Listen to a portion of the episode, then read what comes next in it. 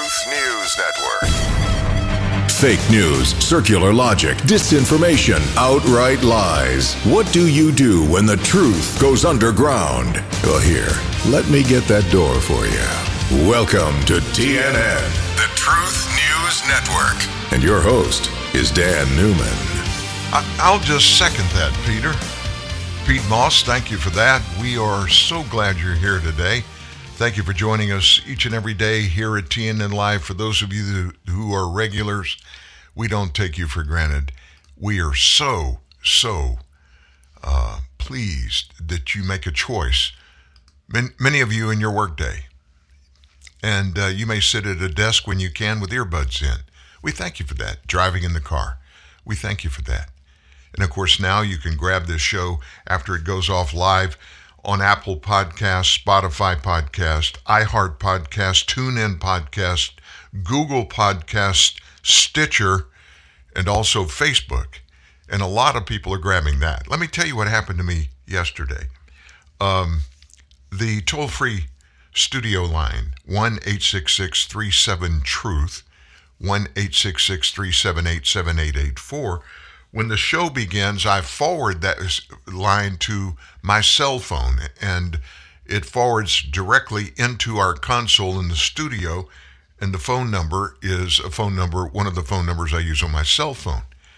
I'm just minding my own business sitting at my desk yesterday afternoon, and I got two phone calls on that line. And they were calling in to talk on the show.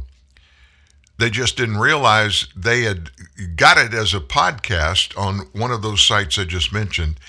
And they were sitting there listening to the show, thinking they were listening live. So I guess maybe we need to put a disclaimer on all the shows that are uploaded. All of them are every day, immediately after they go off the air here. Uh, and we have nothing to do with that. These companies pick the show up and put it on their podcast schedule.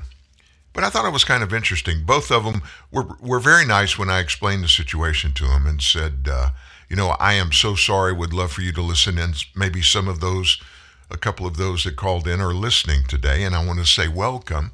You found us. And anytime you can do it live, 9 to 11 a.m., Monday through Friday Central, we're glad you join us. One of them was from Kansas.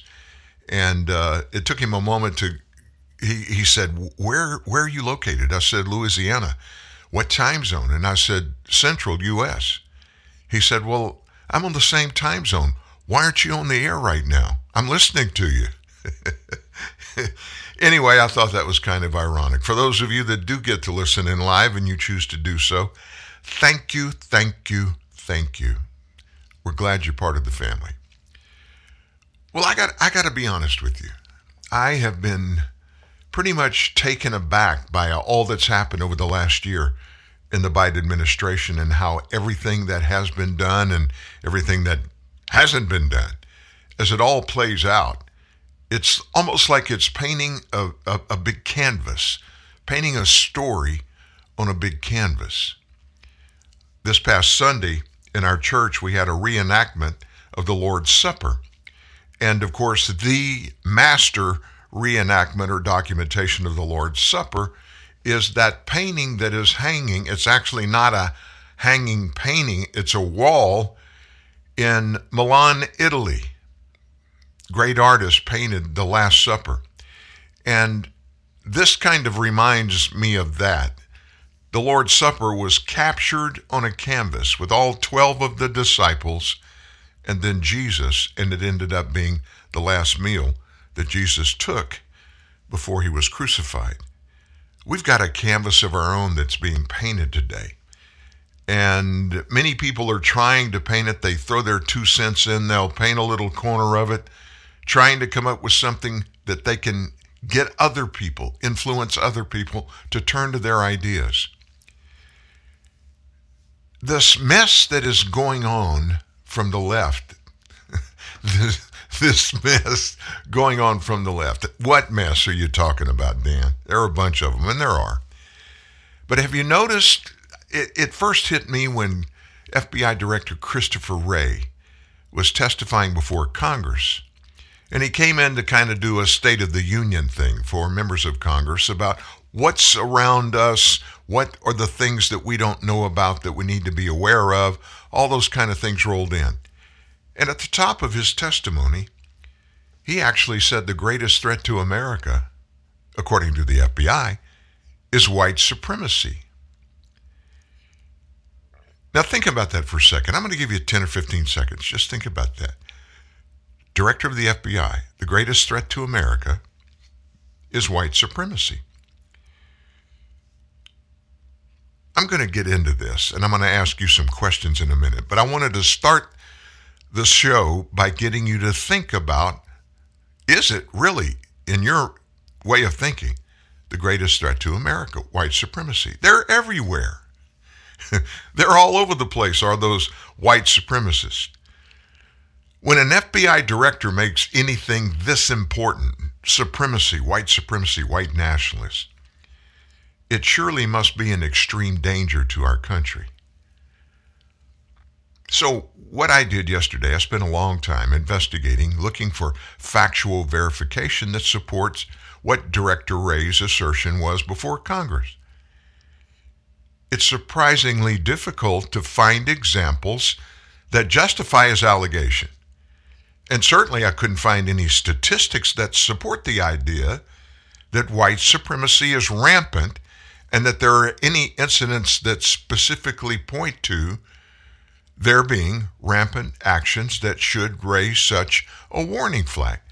Now, I did find one little tidbit, a factual statement by one source, and I'll keep the source quiet, but I, I wanted you to hear what this particular person said about white supremacy.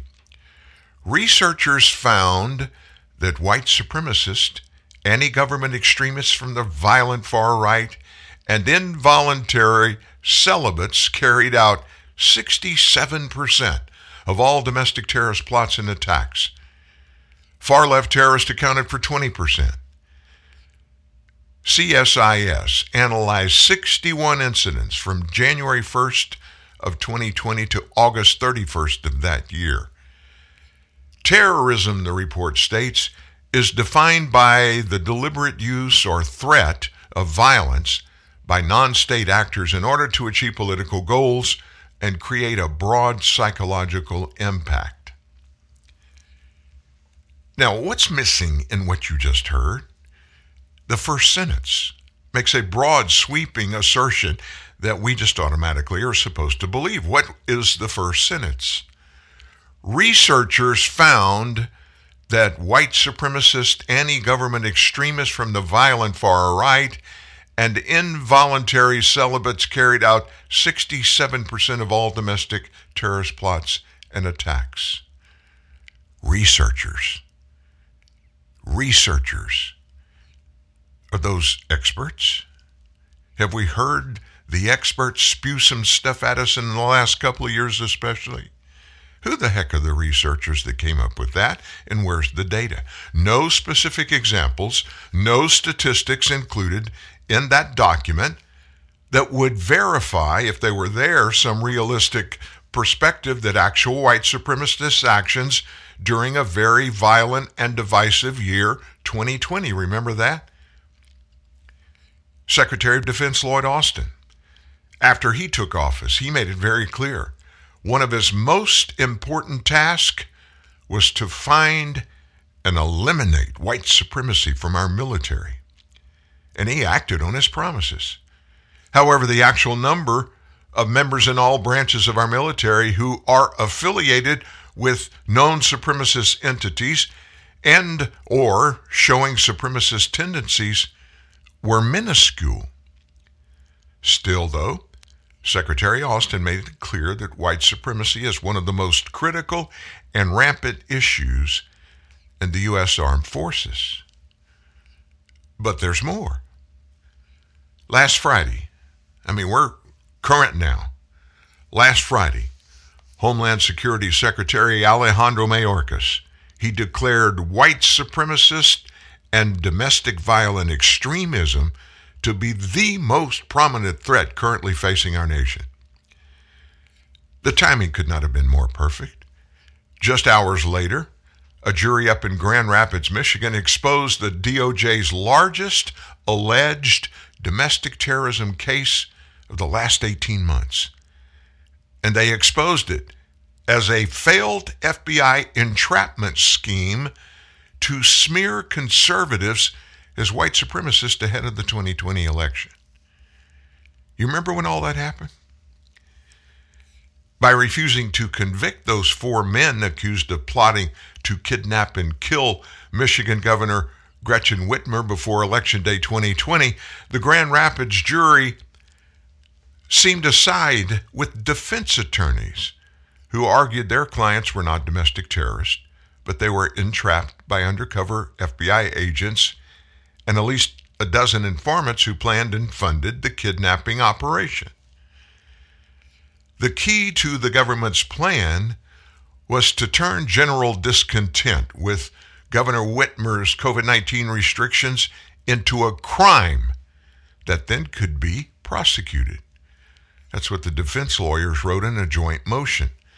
The government picked what it knew would be a sensational charge conspiracy to kidnap the governor. I mean, who wouldn't think those people, whoever that were, that did that, tried to kidnap Gretchen Whitmer, should go to jail, right?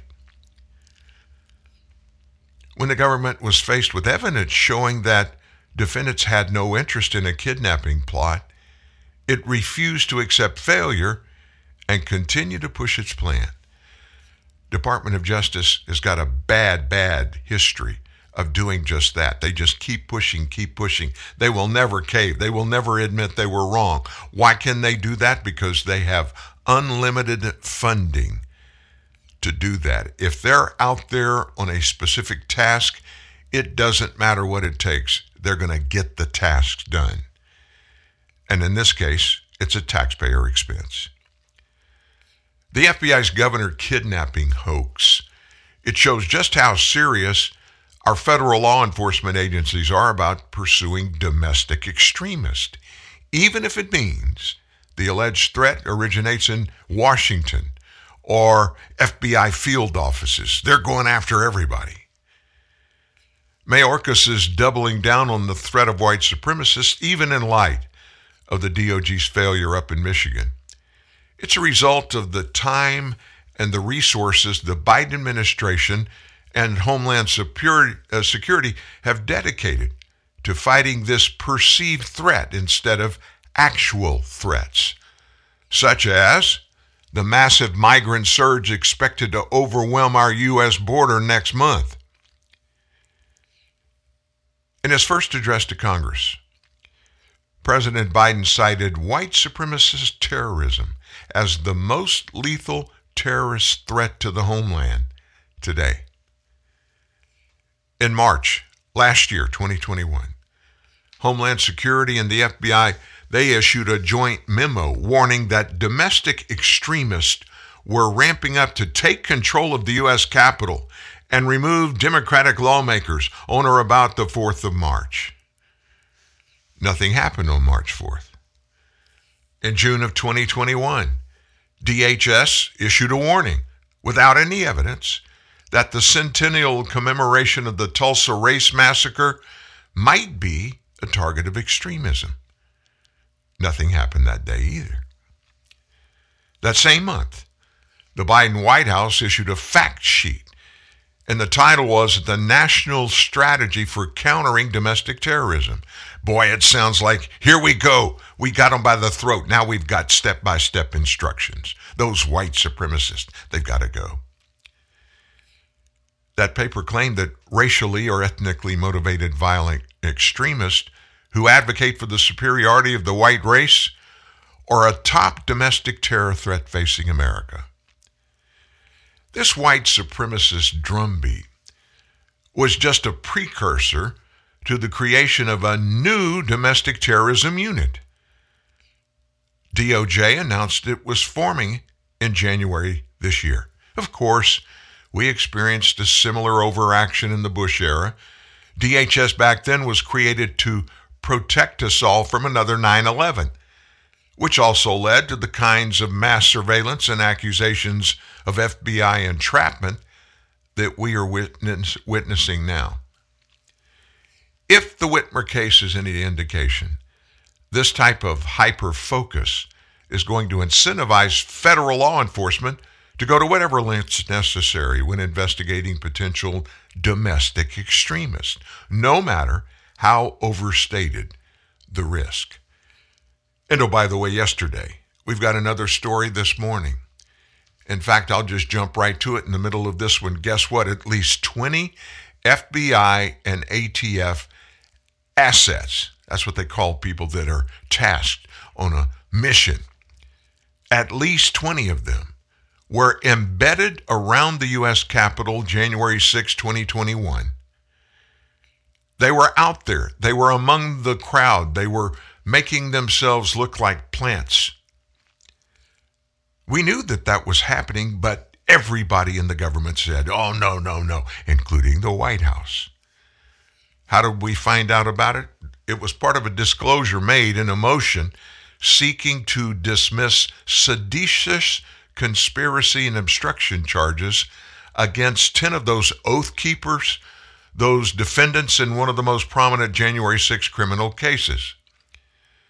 Do you know, with 700 arrests of those that were there that day, many of those 700 still in jail in D.C., you know how many people have been tried for such egregious wrongdoing? Four. And the fourth case is what we're talking about today. David Fischer is the attorney for Thomas Caldwell of Berryville, Virginia.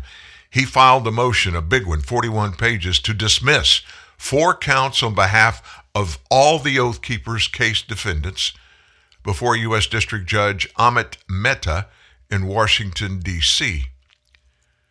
Caldwell is charged in that indictment, but is not a member of the Oath Keepers. At least 20 FBI and ATF assets were embedded around the Capitol on January 6. That's in a footnote on page 6 of that motion. No other details were provided. The footnote said defense attorneys combed through a mountain of discovery, including FBI Form 302 summaries of interviews conducted by FBI agents that were there. In addition to the information about law enforcement assets on the ground, the footnote says the Oath Keepers were being monitored and recorded prior to January 6. Poring over evidence turned over in discovery by prosecutors in two major Oath Keepers cases has not found one iota of proof that the defendants had any plan, any intention, any design, or any scheme to specifically enter the Capitol building that day. Fischer said he could not comment on the motion or provide more details about the footnote. Just thought we'd throw that in since we're talking about white supremacy. So let me ask you this How prevalent is white supremacy? And put it in the context of what I'm about to say. We are called white supremacists if you disagree with anybody on the left and your skin color is white. If you question anything that people on the left say about anything, I mean everything from the top to the bottom, if you question them, oh, you're questioning me because you're a white supremacist, uh, a bigot, a homophobe, an Islamophobe, all of those things.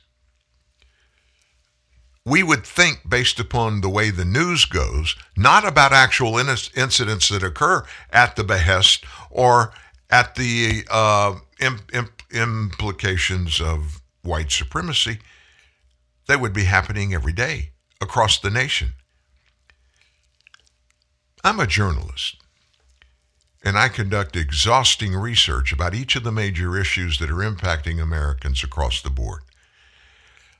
My wife will tell you I research daily, all day. If I sit in a chair with a TV show on, I'm sitting there with my laptop looking for information. Sources I find and use are as local as my local newspaper, radio stations, and as far away as Moscow, Kuala Lumpur, Malaysia, London, and Rio.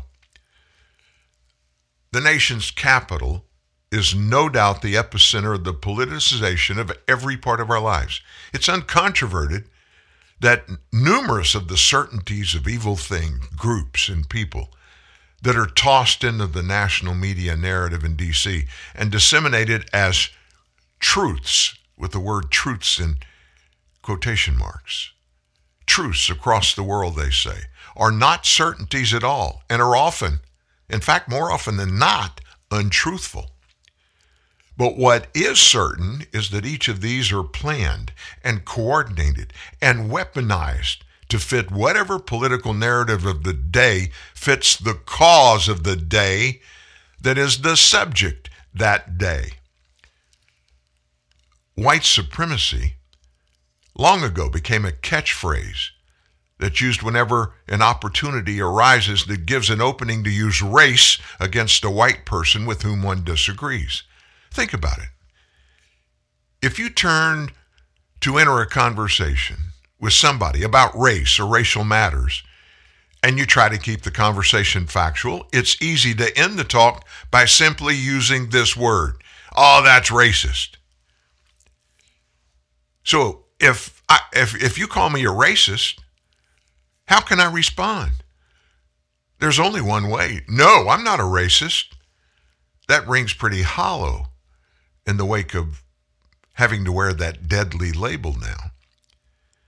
There's really no defense possible, and they know that. Kind of like a story about two friends leaving an NFL stadium, a great NFL game, walking in the middle of a large crowd, bunched all together, leaving the stadium. So one of the two guys that are friends, they're walking separately from each other in the crowd. One of the guys, Jim, cried out to his friend Joe, walking about five yards away in the crowd, Hey, Jim, when did you stop beating your wife? Everybody in the crowd between the pair heard the allegation against Joe and automatically assumed the allegation had to be true. Joe beats his wife. So basically, what happened is Joe got called a wife beater. Somebody labeled him with that. Calling somebody a racist or a white supremacist is identical to that example. Remember that back in the Trump era, very short, just four years, opportunities arose daily to use the R and S words to stifle conversations and allow leftist ideologies to dominate our discussions. Bingo! Mission accomplished. You name call, you do it enough, do it loud enough, and you don't have to talk about issues. The ultimate go to allegation against a Caucasian is to label one a white supremacist. It's an easy thing to do. And it almost always strikes a tone that one cannot easily overcome if they can overcome it. Truth in these conversations is insignificant. All that matters is hey, I've labeled somebody. And now they got to they got to be careful about what they say because everybody knows they're a white supremacist. So how rampant is white supremacy in the United States really? How large are these white supremacist groups? When asked that question, one retired military officer, looking back on his very long career, was quick to respond from his stable of large experiences with people of all races and ethnicities while serving in the U.S. Marine Corps. When asked, his response was quick. He was asked, How rampant is white supremacy?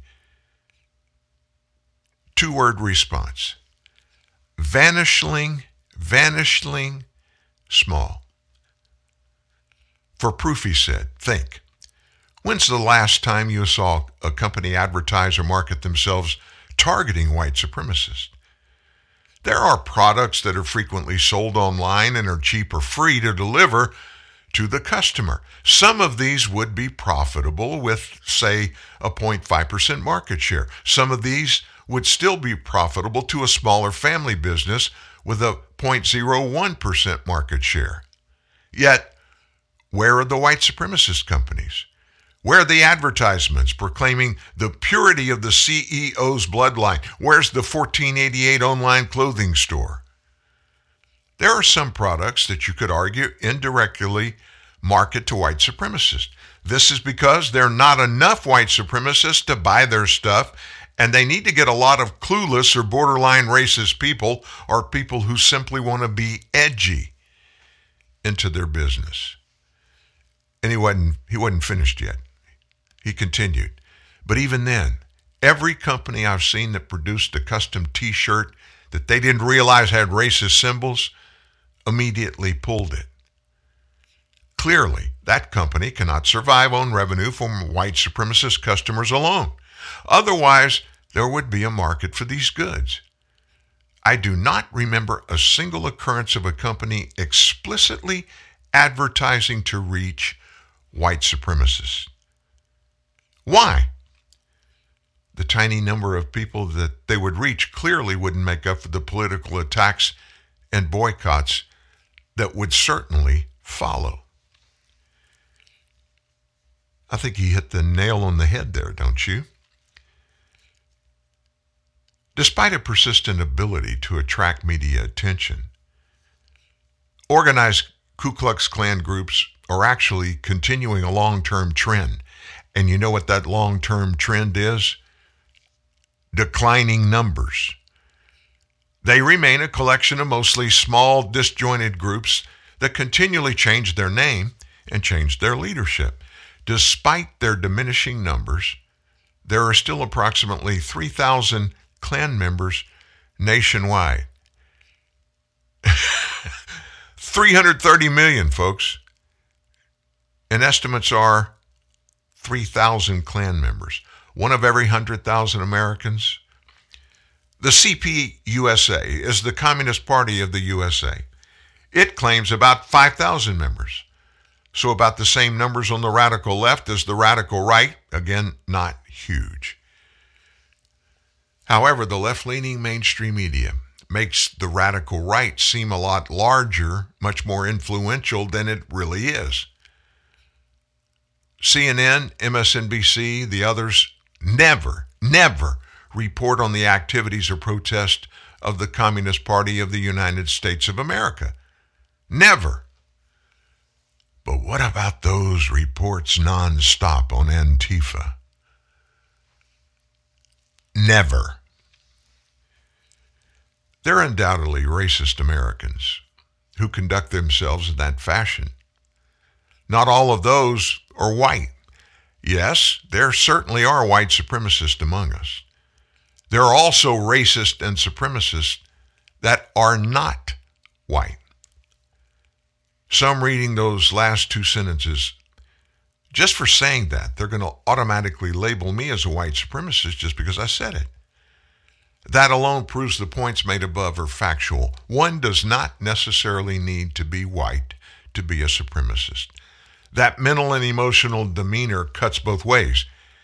And until a majority of Americans consciously choose to reject all racism and stop labeling everyone without any personal knowledge, we will never have racial justice. And racial justice is absolutely necessary to achieve the goals and objectives that are entrenched in the foundation of this nation. Yeah, I know. Don't even go there. Many of our forefathers owned slaves. There's no excuse for that. It happened, and that can't be changed. Understand that and the acceptance of slavery as a chapter of American history that, as evil as it was, it no longer exists here. That shows some racial progress, right? And yes, we have far yet to go. Here's a suggestion. Why don't we all together try to actively promote an environment of talking with people instead of constantly talking at people? When we talk with people, we share ideas and discuss each person's opinions of those ideas. Understanding comes through communication. It doesn't just fall from the sky. Until we know others' opinions on a subject, how can we honestly reach a consensus on anything? Our current political system is on the wrong track. I think it's fair to say that pretty much on everything, every issue, 100%. Our leaders are lost and certainly not leading our nation. The vast majority of Americans feel that way. We citizens have just our votes and our opinions with which we can impact the path that we collectively walk. That means we must be vocal and be vocal in a peaceful manner. It's comical to watch the response to leftist media members this week in the aftermath of Elon Musk buying that big chunk of Twitter. Several on air have vocalized their personal fear of Musk buying enough Tesla stock, Twitter stock, to have a controlling interest. Their fear? That Elon will disassemble the egregious algorithms that Twitter uses to silence conservative political postings. Can we get any more sour and angry than we are today? Can we get more divisive? If that's our methodology going forward, then true authoritarianism is our plight. Democrats and their media minions continue to label former President Trump as an authoritarian, while at the same time, the existing administration implements daily the practices of what? Authoritarianism. That Trump nor any other president in my lifetime dared to even try to do. And the American people, we just sit quietly and watch what's going on. Who's speaking the truth to them? I think that's a fair question. Who's doing that, if anybody is? Are you doing that? And if you aren't, why not? You have a voice. You have a vote. Both need to be heard every time you have an opportunity. And we'll just take take a cue from Nike. Just do it. Subway Restaurants Storytime Theater proudly presents Jack and the Beanstalk. Fee, fi, fo, fum. I smell the. I, I smell uh, something delicious. Hey, little fella, what you got there? Oh, this? It's the Big Hot Pastrami Sub from Subway Restaurants. Mmm, that does look tasty. It sure is. Climbing that beanstalk out there makes you hungry.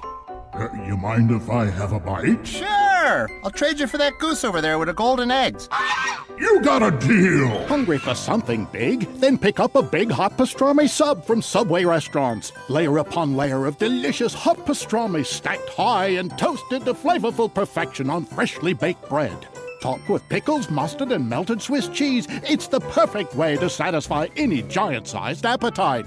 Big Hot Pastrami available at participating restaurants for a limited time only. See restaurants for details. Subway, eat fresh. Today on Hey Culligan, softer equals better. Here's a tweet from Ed Itchy in Idaho. Hey Culligan, my laundry is so scratchy, I just cut myself on a cable knit sweater. Any suggestions? Hashtag send help. Hey Ed Itchy in Idaho. Yes, the Culligan high efficiency water softener will make that thing so soft it'll go from cable knit to cable knot. Itchy. Hashtag soft laundry. Hashtag already on the way. Get started for as little as $10 a month for six months at participating Culligan dealers. If you think we're just four wheels and a grill, think again. The Jeep Grand Cherokee redefines freedom. But what really makes Jeep? It's finding the perfect balance between luxury and adventure without ever compromising. It's driving across the country to see your family, to make new memories. So, what makes Jeep? You do. Jeep. There's only one. Jeep is a registered trademark of FCA US LLC. Telling the truth the mainstream media doesn't want you to hear. Dan Newman, TNN, the Truth News Network. Again, here's Dan. Yesterday, when we were live on the air, that um, that shooting slash expected bombing took place in Brooklyn, New York. I know exactly where that uh, subway station is that this happened. It's a few blocks away from my wife's favorite restaurant in the world, Brooklyn Cafe. Brooklyn Cafe. It's right below the Brooklyn Bridge. Well, they've got a guy that they think is the guy that did it, and they can't find him. It's ripping them apart. Why don't we Why don't we go to New York this morning and get the very latest on what happened and what's going on right now about that? All right, but we are going to begin with the latest on that terrifying shooting on the New York City subway system yesterday. Police are looking for this man, 62 year old Frank James, and part of a wider investigation into the attack, leaving 23 people injured yesterday. James has not been formally identified as a suspect, but police are looking for him in connection to the shooting nonetheless. The gunman, whoever he is, started shooting on a subway train in western Brooklyn, a train filled with people on their way to work. 10 of the injured people were shot, struck by bullets. Police say that if the shooter's gun had not jammed, this could have been a far worse situation. Multiple clips were found at the scene.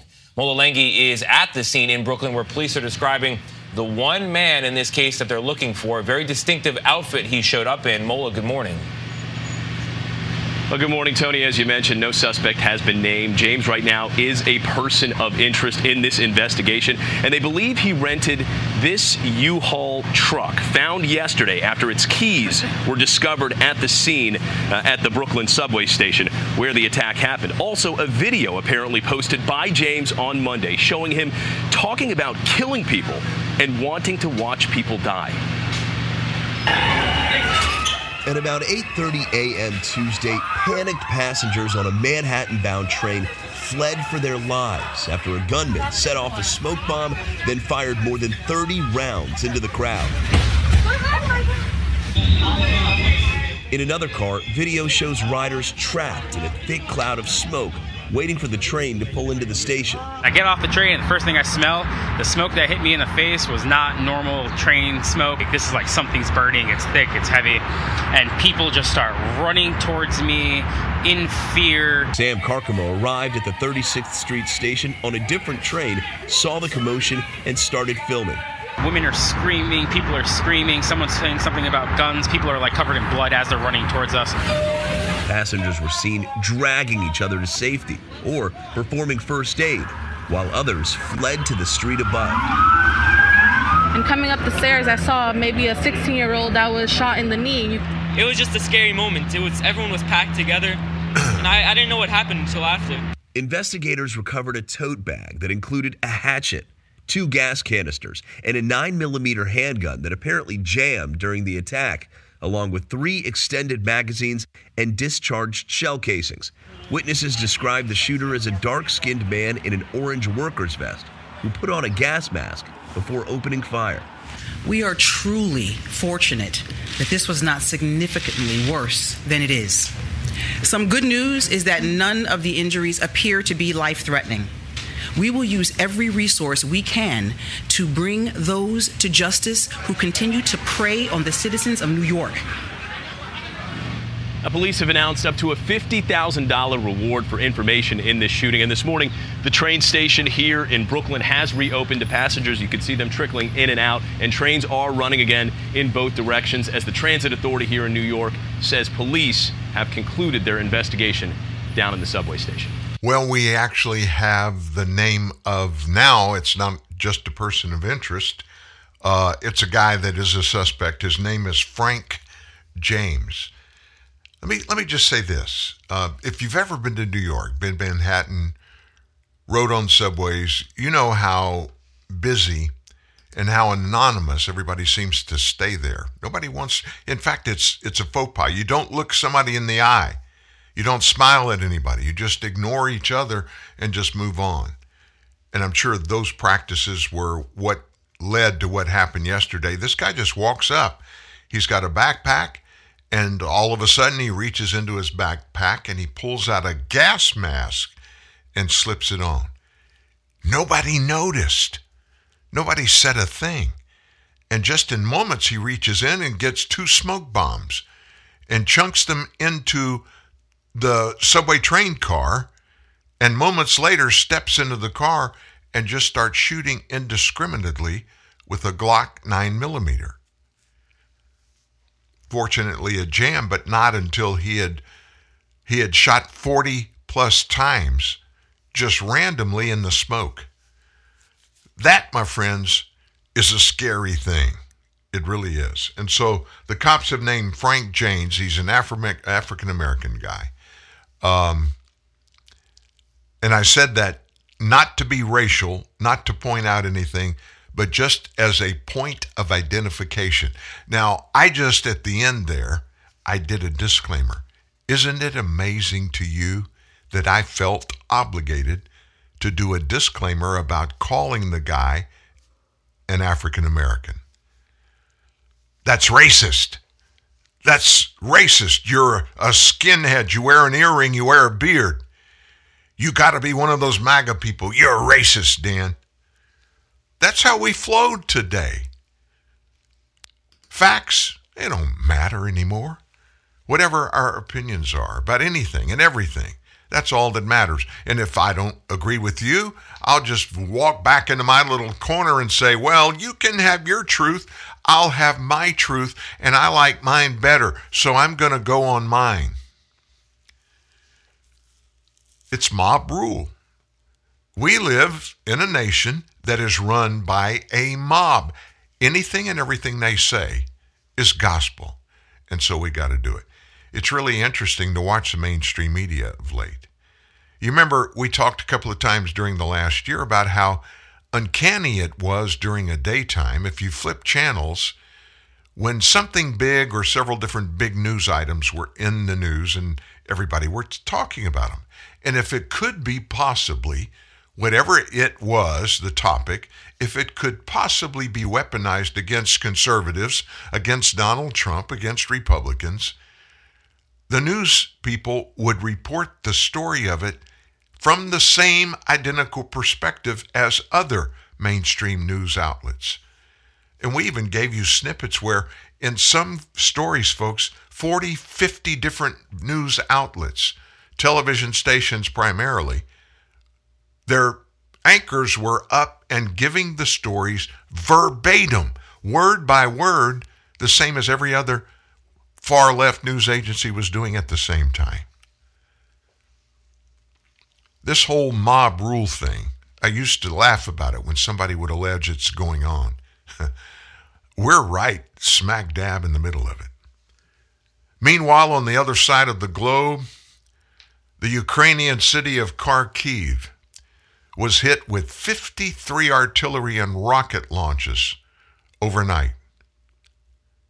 Our armed forces are constantly fighting to prevent the enemy from passing to Donetsk and Luhansk regions.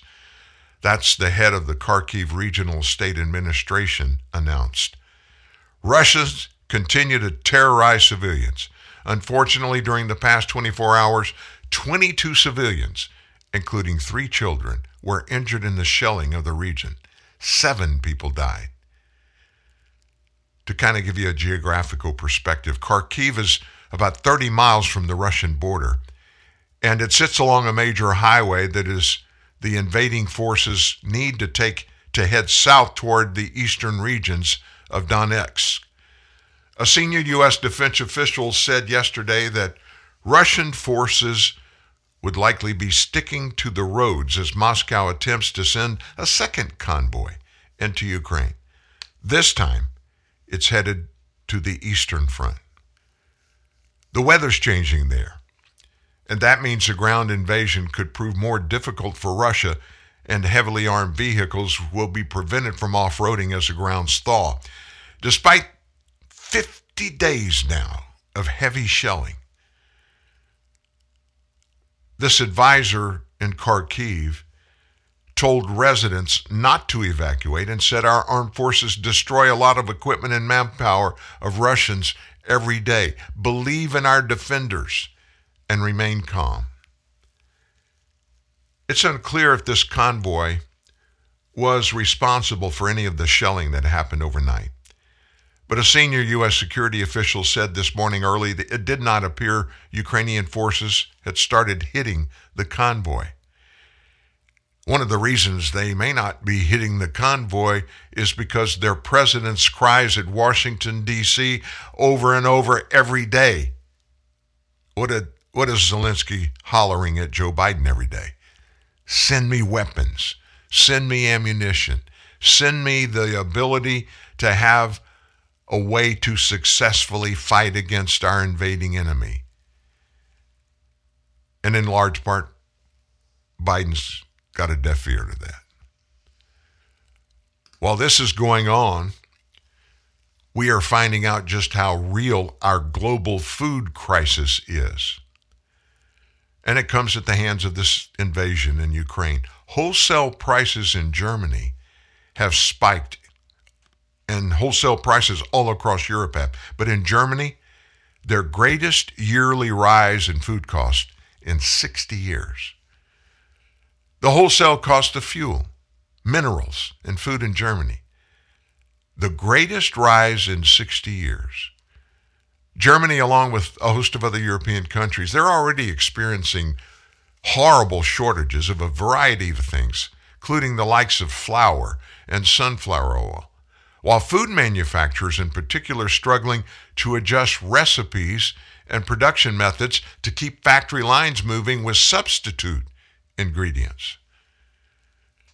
The worst is still yet to come, though, according to a report by German Federal Statistics Office, which records the cost of wholesale goods as having gone up 22.6% in March compared to March last year. 22%. This represents the single greatest jump in prices since they began record keeping in Germany.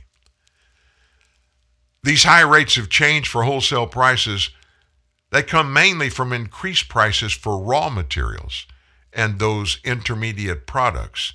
This is from the federal office.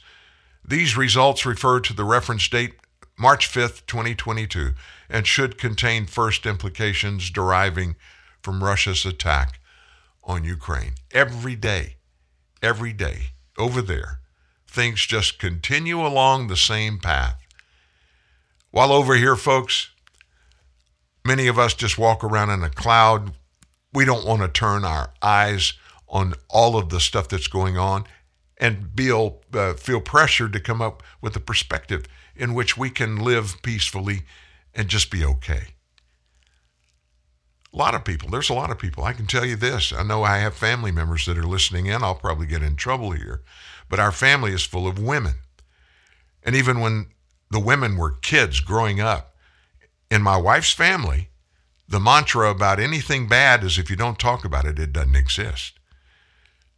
And that's not just about other people, it's stuff that happens to people within our family. Debacles that are going on. If we don't talk about them, hey, hey, hey, it's like they're not there. And we don't have to talk about it and give our opinions and ask questions and get facts. We don't want to go there. You don't think that's happening across the United States and around the world? We don't want to talk about things. So we just clam up and don't talk about things. Stuart Varney. You know him at Fox News. He's a Brit guy, but he's a economical expert. So he weighed in. We just told you about the cost of everything going up 60%. Not 60%, more than it has in 60 years. In Germany and other countries are almost the same. What about our inflation here? What about the details of that nasty report that came out yesterday? Another inflation bombshell this morning. Consumer prices went up 8.5% in the last year. That is a real shock. Anyone under 50 has ne- never seen anything like this before. President Biden has laid the blame on just about everyone meat packers, oil companies, the supply chain, chip shortages, and now Putin. Today, he'll visit Iowa and frequently use the expression Putin's price hikes. That is a political excuse. It does not address the root causes. And those root causes are extraordinary money printing by the Federal Reserve, massive pandemic spending by Congress, the deliberate cut in America's oil and gas production, ending our energy independence, and yes, Putin's war, which cut the supply of wheat and corn and raised food prices worldwide. That's why inflation has hit us so hard, and the administration not in a position to do much about it. Biden still has big spending plans. That's not going to help.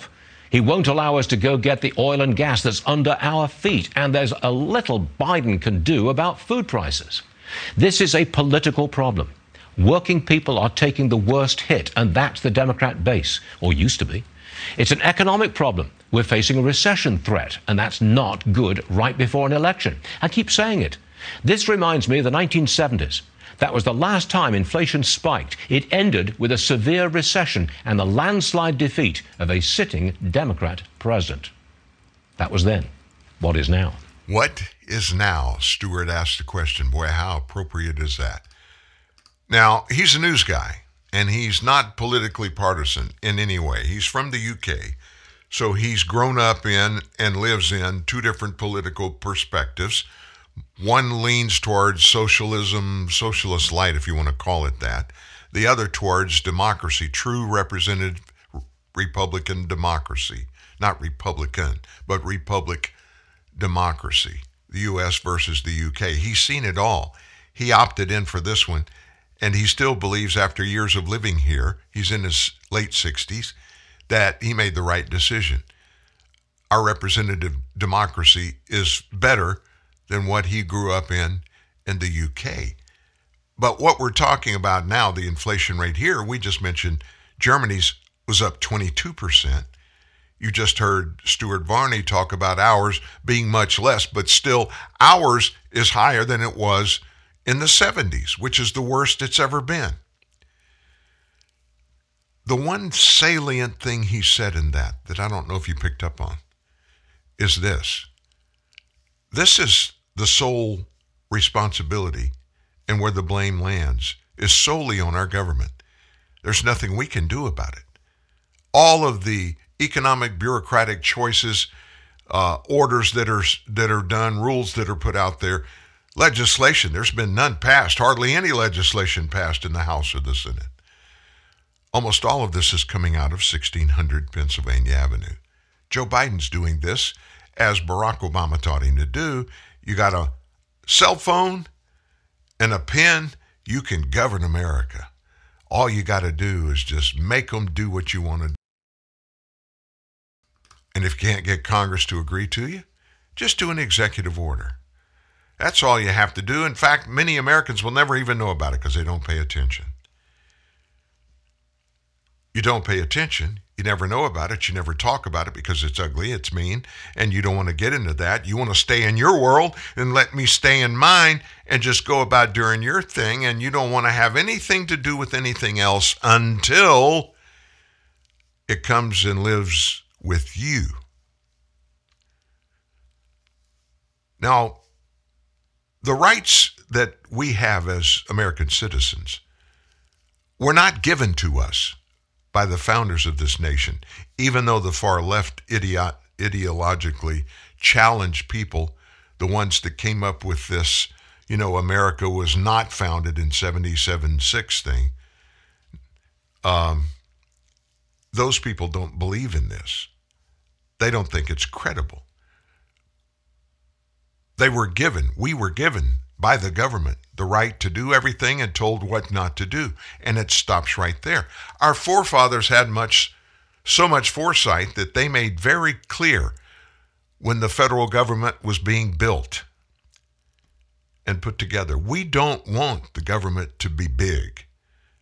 We don't want it to be a authoritarian process where they control everything. So we want to make clear we're establishing this government, we're establishing this nation on the backs of the American people. And the American people will be the ones who decide all the rules, everything that happens. And they told them that, and they did it in the form of pinning 10 amendments to the U.S. Constitution, each one of them spelling out the rights and privileges, not that the government is given to us in the U.S. Constitution, but what we were expressly keeping as the American people having the sole right in these areas, those 10 areas. Free speech, number one. Absolutely one of the most important issues of then in the nation then and now today in our nation now today. And we're not going to get into all of the different ways that our free speech is being usurped, our right to peaceably assemble, all those things that are included in Article 1, and then uh, the carryover and explanation in the First Amendment. Those first 10 amendments are called our Bill of Rights. The big one, the right to say anything. Well, Although our neighbors to the north are not a representative republic, they are a socialist entity linked with the UK. I'm talking about Canada, of course. They don't have the same First Amendment ideals as we do down here. And they're very socialist, used to be middle of the road. Now he's leaning far, far to the left, Justin Trudeau. He's come up with a novel way to be able to control free speech among journalists. Canada, what a decent, beautiful country filled with nice people. Unfortunately, it's now an authoritarian country. Justin Trudeau's government has just outlawed independent journalism in Canada. The government now requires that journalists possess a journalism license. Now, to get that license, the journalists have to report favorably on Justin Trudeau's government. Rebel News, as one of Canada's few honest news outlets, did not get a license. Right, that's called censorship, and it's not surprising. Last year, Justin Trudeau tried to have Rebel News banned from covering a debate in Canada. A judge overturned that ban and allowed Rebel News reporter inside the debate hall. Here's how Justin Trudeau responded to that ruling. The reality is, organizations, organizations like yours, uh, that continue to spread misinformation and disinformation on the science around vaccines, around how we're going to actually get through this pandemic and be there for each other and keep our kids safe, is part of why we're seeing such um, unfortunate uh, anger and lack of understanding of basic science. And quite frankly, your, I won't call it a media organization. So you criticize me, therefore you shouldn't be able to talk. That guy's a fascist, just to be totally clear. Ezra Levant is not. He founded Rebel News. He joins us tonight. Ezra, thanks so much for coming on. This is one of those stories, it's just hard to believe, reading it as a longtime fan of your country, that this could be allowed to happen. Have we overstated it? Well, it's not yet illegal to do journalism without that license. It's a government license called the Qualified Canadian Journalism Organization license. A government panel reviews you. They spent one year reviewing Rebel News, looking through more than 100 of our stories. A panel of five people in secret. We don't even know what they said or did or what they looked at. And they claim that only 1% of our stories are news, so we don't get the license. Now, we're not outlawed, but there's all sorts of sticks and carrots that come with it. For example, just last week, Trudeau announced that he is going to compel Facebook and Google to downrank non licensed journalists like us and boost his trusted, friendly journalists. So we're going to be hidden, and he's going to compel the internet giants to punish us. He's also changing the Income Tax Act to punish us. If you have a government license, your subscribers can write off their subscription at tax time. If you're an independent journalist like us, no dice. Uh, of course, there are hundreds of millions of dollars that he is hosing with a fire hose at his trusted licensed journalists, and he's now compelling Google and Facebook to fund journalists too. So now you've got literally 99% of Canadian media companies that are dependent on Justin Trudeau and soon Google and Facebook for a, a, huge chunk of their revenues. There's no way those journalists can be free and independent. We're not banned yet, although we are banned from government events, as you uh, said earlier. But I'm worried that he's done all this in two years. The worst is yet to come. He may well ban us yet. Well, if he's forcing the tech monopolies to downgrade your content, I mean, it's a distinction without a difference. You're, effect, you're, you're banned from reaching readers. So my question is, what about the rest of Canadian media? They're going along with this? Has anyone at the CBC, Canadian Broadcasting Corporation, stood up to defend you? Any of your newspapers no. to defend you? 1,500 Canadian news media companies are on the take. Now, they don't all have these journalism licenses yet, but they're all taking money from Trudeau. He made a special $61 million payment to them right before the election. None of them reported that. 1,500 news media companies cut up a $61 million gift. None of them reported that. So the thing is, since they're in on it, they can't very well report it, and they certainly can't very well object to it. It used to be that the liberals of Canada were for civil rights and free speech and separation of, you know, government and the media. Those days are done you can really count on one hand's fingers the independent media left in the country, and Trudeau hates them. We were the ones who covered the trucker rebellion, as you know, and and Trudeau hated the truckers because they were the one group that opposed him. He hates us for the same reason. He seized the bank accounts of truckers without legal process. I'm worried that if he's gone this far in two years, by the time he finishes his term three years from now, I'm worried that he's going to start to treat us like the truckers I don't know, will he seize our bank accounts? Will he ask Google and Facebook to delist us altogether? I know that sounds paranoid, but so far he's done everything he threatened he would do. It's China, and he, they're so fragile. You're one little news organization, and they can't stand any scrutiny. It really tells you a lot.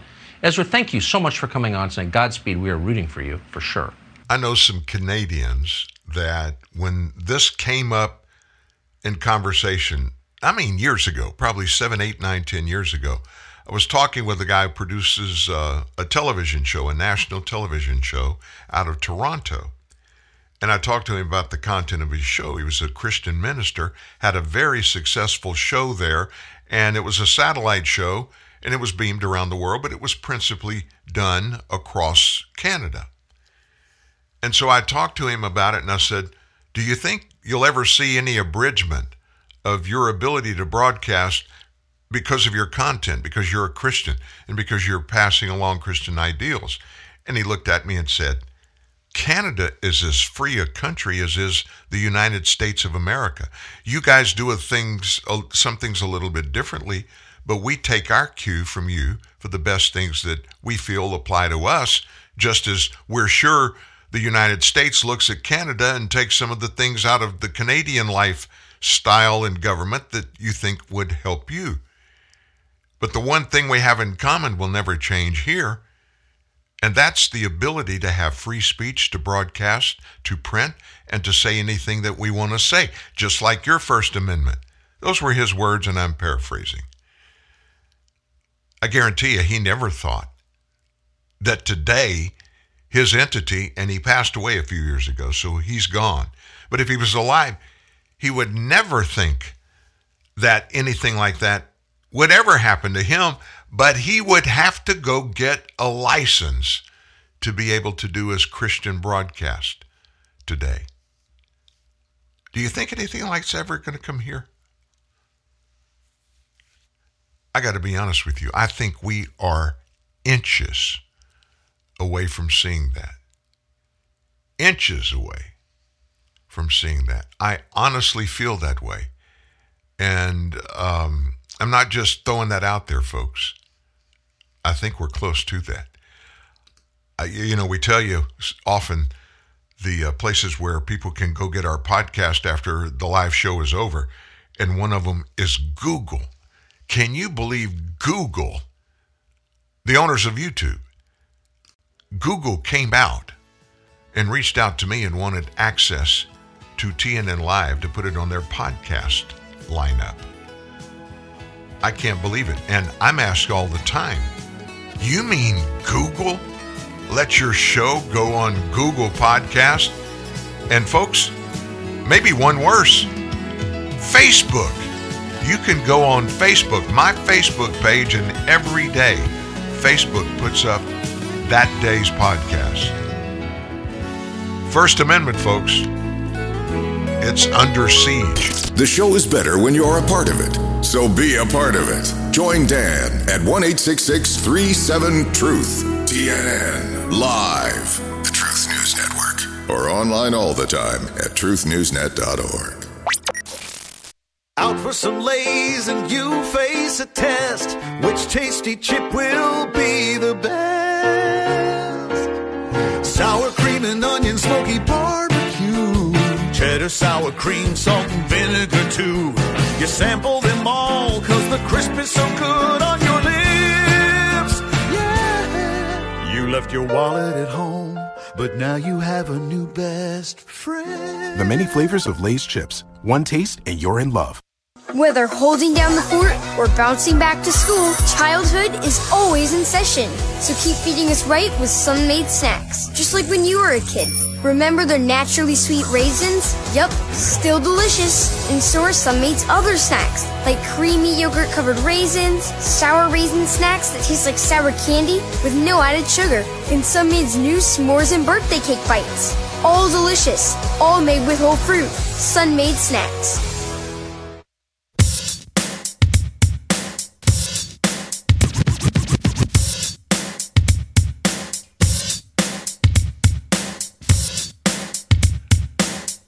That's a difficult song to play, right? I think something's coming up. Oh, yeah, here we go. Remember that? Walk This Way. I think that was the very first internationally uh, publicized rap tune. When did that come out? I think back in the 80s, maybe? Gosh, it may have been the 90s. I don't know. I'm old. I'm losing track of, of time, and I've always been able to associate things with, especially music, a time with a bunch of things that came out at the same time. You know, the clothes we wear, uh, our haircuts. Of course, mine never changes. My hair never turned gray, it turned loose. I am slick bald. Hey, before we move on, some kind of interesting news coming out of Southeast uh, Asia. Japan has approved a bunch of new sanctions against Russia. Listen to this. They're freezing the assets of Putin's daughters. Yesterday, Japan's cabinet agreed to freeze the assets of 398 Russian individuals, including two of Putin's daughters. That's part of a new sanctions plan against Moscow over the Ukrainian invasion. This round of sanctions includes the freezing of the assets of Putin's daughters and a whole string of big oligarchs, uh, a Russian foreign minister, Sergei Lavrov's wife, bringing the total number of Russian individuals that are sanctioned by Japan 499. I think this is, if not already, it's going to impact all these people in major ways. Over there, it, it, it, we live kind of insulated here in the United States. We never really think about, you know, being able to move from place to place being difficult. If you look at Europe, if you look at Asia, um, their concoctions of nations over there are way different from ours. Ours are not nations, ours are states, and we have 50 of them. And everything pretty much runs the same in each of the 50 states. You go to places like Europe, and I mean, going country to country in Europe, you get in a car and drive around in Europe, it's like going state to state in the U.S. But every time you cross the border, things are different. Often languages are different operational things, uh, the way the country runs, the way the government run, um, things like money, it changes. And it's a very difficult situation. So people over there in Europe and Asia, they do a lot of nation to nation stuff that we don't think about. We never do. And money and investments is one of those big things that they do from country to country. And when you go grab the assets of five hundred individuals for what's going on in the Ukrainian invasion. It's going to make a major impact on the lives of those people, if nobody else. Just brought that out, wanted to tell you that just so you could put in perspective what's going on over there. What about back here? You know, we've got a big election coming up, November the 8th. November the 8th, midterm elections. A lot on the line. The House of Representatives, majority in the House is on the line. It looks very, very tough for Democrats to maintain their very slim majority. The Senate seems to be closer to being at a 50 50 tied going forward. There are some indications that the Republican Party may be able to pick up a, a seat or two in the Senate, but that's yet to be seen.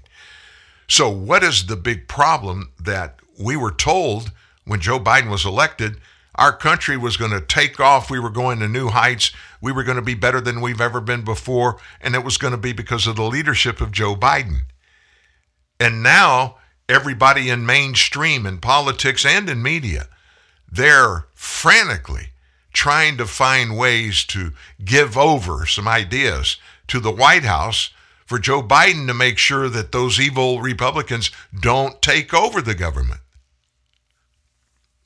MSNBC host notes that the cratering approval of this president urgently calls for him to cancel student debt ahead of the midterms. Not because of the process of student death, but we got to come up with some ideas that we can buy the people's votes in 2022. Basically, that's what she's saying. Go out and tell these kids, these people, there are many of our adults now. You got all this student debt up there, billions of dollars. Well, guess what? We understand the hardships that put you in, no fault of your own. So we're gonna we're just gonna blow it all off. You don't owe anybody anything again. Biden's dismal ratings hang over these midterms like a dark cloud. The experts are predicting a shellacking awaiting the Democrat Party, kind of like the scale that greeted Barack Obama back in 2010, where the Tea Party wave ushered in a net gain. One year, 63% of the seats in the House switched to the Republican Party in 2010 when Barack Obama was in office. That was his first midterm election. That's the largest shift in seats since 1948. These people are still preoccupied with their slobbering love affair with the former president. The media is not keen on dredging up this response to their messiah being elected, Joe Biden. His approval ratings with 18 to 30 year olds has dropped 25 points since January last year, the biggest drop of any age group, and an age group that helped Democrats, by the way, win the House in 2018 and 2020. Biden needs to cancel student debt ASP. ASAP. That's from the NBC, MSNBC host. Never mind, studies show that student loan forgiveness is more apt to benefit the affluent people who hold substantial amounts of debt here. But then the left seldom gets bogged down in facts when they're bloviating about politics. You know, we can always make noise, and the noise doesn't have to be accurate we'll, because we're the Democrats will be believed on everything that we say. So, yeah, 2022 election coming up, and it's a big deal. So, everybody's wondering, looking ahead, are we going to have the same kind of things that happen in the 2022 election that we saw happen in 2020 and even 2018? Finagling with the election processes, trying to buy votes, trying to manipulate all kinds of things. Is that stuff going to happen again?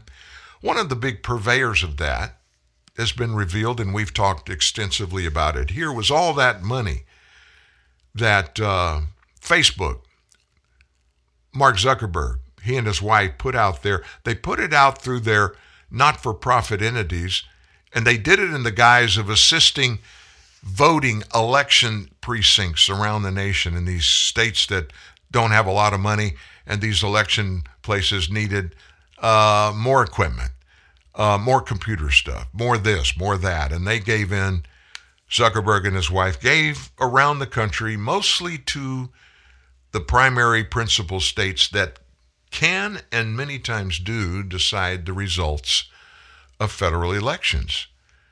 Who are those states? Wisconsin, Mich- Michigan, Pennsylvania, Georgia, Las Vegas, uh, excuse me, Nevada, and Arizona. Those are the principal ones. And so they gave them half a billion dollars. Spread it out.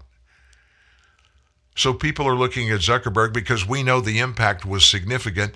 And it looks like, and not in small part, but in large part, that money impacted the results of the 2020 election. Well, Zuckerberg, he made a big announcement yesterday.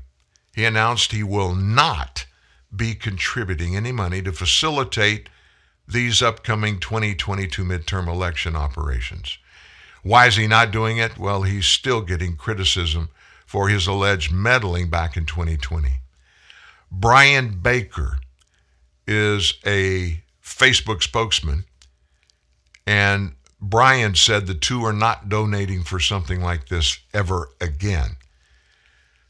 Nearly 400 million bucks. I said half a billion. I missed it 100 million. Big deal, right? 400 million to it was supposed to support election administrations. And that was because of the uncertainty that everybody was anticipating caused by the COVID 19 pandemic. It makes sense. You know, a dollar here, a dollar there, you add it all up, it's 400 million. No big deal, right? Critics say that Zuckerberg's spending was targeted to help secure votes for Democrats, especially in those states I mentioned Pennsylvania, Wisconsin, Arizona, and Michigan. And then, of course, there was Georgia. Republican New York Representative Claudia Tenney said last year that Mark Zuckerberg channeled 350 million to government agencies during the 2020 election with zero transparency or accountability. So in response to the controversy, Republican Mississippi Governor Tate Reeves signed a bill outlawing state and local election officials from accepting private money for election operations, and that's according to the Washington Times. I've followed this whole debacle very closely. I really have. And I've done it because I think this is such a key thing in the life of Americans, our elections. Our elections are the only key that we have where we can actually physically make an impact in our governing in those who govern us and in what they do when they get into government. Now, granted, we tell them through our votes, we put the people there with our votes that we want to do the things that we want to be done. They're the ones that would be doing it. Sometimes we miss. Sometimes they purposely don't do things. Sometimes when they get there, you got 535 people that actually are voters. Those people begin to speak to the representatives that we all send up there, and their minds change. I get all that. But it all starts with us. We're the ones that have to do the messaging and let those that we elect go up there. Let them know we expect what you told us when you campaigned, when you were down here and you campaigned. We expect you to make sure all of that happens when you get elected. That's the only reasons we're sending you up there. Anything else is immaterial. We don't give a rip about. We don't care about where you live. Um, that's one of those things you got to figure out for yourself. You're going to get $175,000. $175,000 as a salary plus a big spending expense account. You get to hire all your staff and taxpayers will pay for it. You get all that. We we want you to obviously take advantage of that, but we want you to do it solely for us. Not you, not for your career but solely for us. And it's a big deal to all 535 of them. So much so that we have one Democrat from Hawaii. Now, you know it's a long way from Hawaii to Washington, D.C. I got to be honest with you. I have flown nonstop from Houston to Honolulu, Hawaii, and I've flown non- nonstop from Dallas to Honolulu, Hawaii. It's a long way, and I get that. And it's a big sacrifice for anybody out there to choose to run for office and serve because you know you've got you've got families, you have homes, you have obligations where you live. We all do. And these lawmakers, when they run for office, they miss sleeping in their own beds. I've had extensive conversations about this very thing with my local Congressman Mike Johnson, who you hear on TNN Live from time to time. And he's a great guy, good Christian guy. He's uh, the generation right behind me. He and his wife, Kelly, they're about the same ages as our daughters, and they've got a great family. And they do a lot in the community here. So, Mike, being in leadership in the Republican Party, is in Washington, D.C. a lot. All the kids are in school here, one in high school, the others in uh, elementary school and middle school. So it is a sacrifice, but they know that when they go in, right? They know what it's going to look like. They can talk to people up there and find out.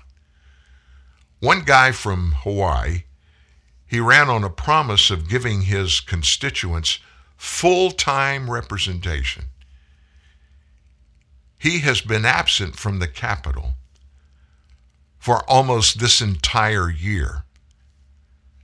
Representative Kai Kahele, a Democrat from Hawaii, has rarely shown up for work in D.C., this year only casting five votes in person over the course of three days in January. The rest of his 120 votes were cast by proxy, which means a colleague voted on his behalf while he stayed back in Hawaii. Nancy Pelosi created and permitted proxy voting ever since the start of the pandemic, whereas in person voting is still required in the Senate. Kahele is a combat veteran. Thank you for your service, Congressman. He apparently never gave up his job as a Hawaiian Airlines pilot, where, according to the Civil Beat, he earned 120 grand in 2020, the year he was elected. His salary as a member of Congress, 174,000. He got a pay raise. His failure to show up for work in D.C. coincided with Kahele reportedly mulling a run for governor this November, though he's not made any formal announcement. He defended all of his proxy voting from Hawaii, citing legitimate COVID 19 concerns about new variants and living in a multi generational home. In a lengthy formal statement, that he put out late yesterday, his office criticized, quote, intentionally misleading and inaccurate reports about Congressman Kahele's continued commitment to his work in Washington. Statement said he is deeply concerned for the health of his family and sought to limit his exposure to COVID by cutting cross country travel. He's concerned for the health and safety of the communities with whom he interacts his office said. He's also deeply concerned about the health and safety of members of his own family because he lives in a multi generational home. Unfortunately, variants of COVID 19 continue to spread. Why, just last week, members of leadership in the House and the White House got the COVID 19 virus. So, to limit his exposure to COVID 19, and the potential to spread the virus. I'm mean, oh me. He's, you know, you're going to spread it. You get around other people, you hug and kiss them. His office said they have tried to reduce Kahele's cross-country travel while ensuring he fulfills all of his responsibilities in Congress. With proxy voting, Kahele has not missed a single vote this year, they said. Well, what about the income? What income are you talking about? He's still flying on Hawaiian Airlines. His office said he flies for Hawaiian Airlines only on occasion to maintain his pilot certification and within the limits of House ethics rules, which capped annual outside income at $29,895. The congressman's outside employment is in accordance with rules set by the U.S. House Committee Ethics. In 2022, he's flown three flights for a total of 14.2 flying hours, and he's earned $2,861.90. In 2021, his outside earned income totaled $29,151.79. His absence from D.C., it's a sharp turn for this progressive Democrat. He entered Congress in 21 with stated intentions of moving his wife and three daughters to D.C. Why? Obviously, to avoid the grueling 13 hour commute every week from his ho- hometown of Hilo. During an interview during freshman orientation two years ago, Kahele said he envisioned hosting barbecues, going to church, playing baseball with fellow lawmakers in the hope that friendship could give way to bipartisanship. Isn't that a novel idea? Does that whole process I just explained to you sound like politics in America? oh my gosh, it does to me. And I, I can tell you this I don't live in Hawaii. I love Hawaii. I've been there multiple times. My favorite place to go is Maui. I love Maui. One of my favorite restaurants on the planet is just east of the airport in uh, in Maui, the commercial airport. You could fly into Maui, incidentally, now from directly from places on the west coast. You don't have to go through Honolulu anymore.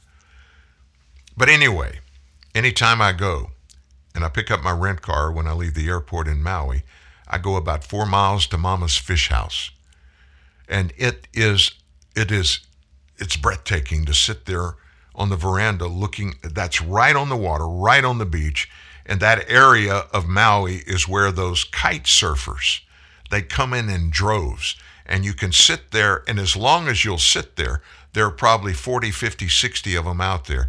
And with those waves, that crystal blue water, and those really nice breezes that blow off the water, it's a great place to go anytime you have a chance. Go to Maui. And when you go there, um, go to Mama's Fish House and tell Mama Dan said hello. I'm sure she'll remember me. You know, Chris Wallace left Fox News. A lot of people were disappointed.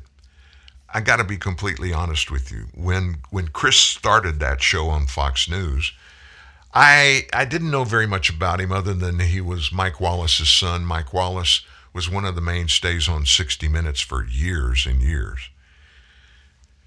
And Mike Wallace had a propensity to walk the line down the middle politically. In fact, most of the guys that did news back then, they did that. They were real news people. Novel idea. Let's just bring the people the news, what's going on, the important things that they need to know about.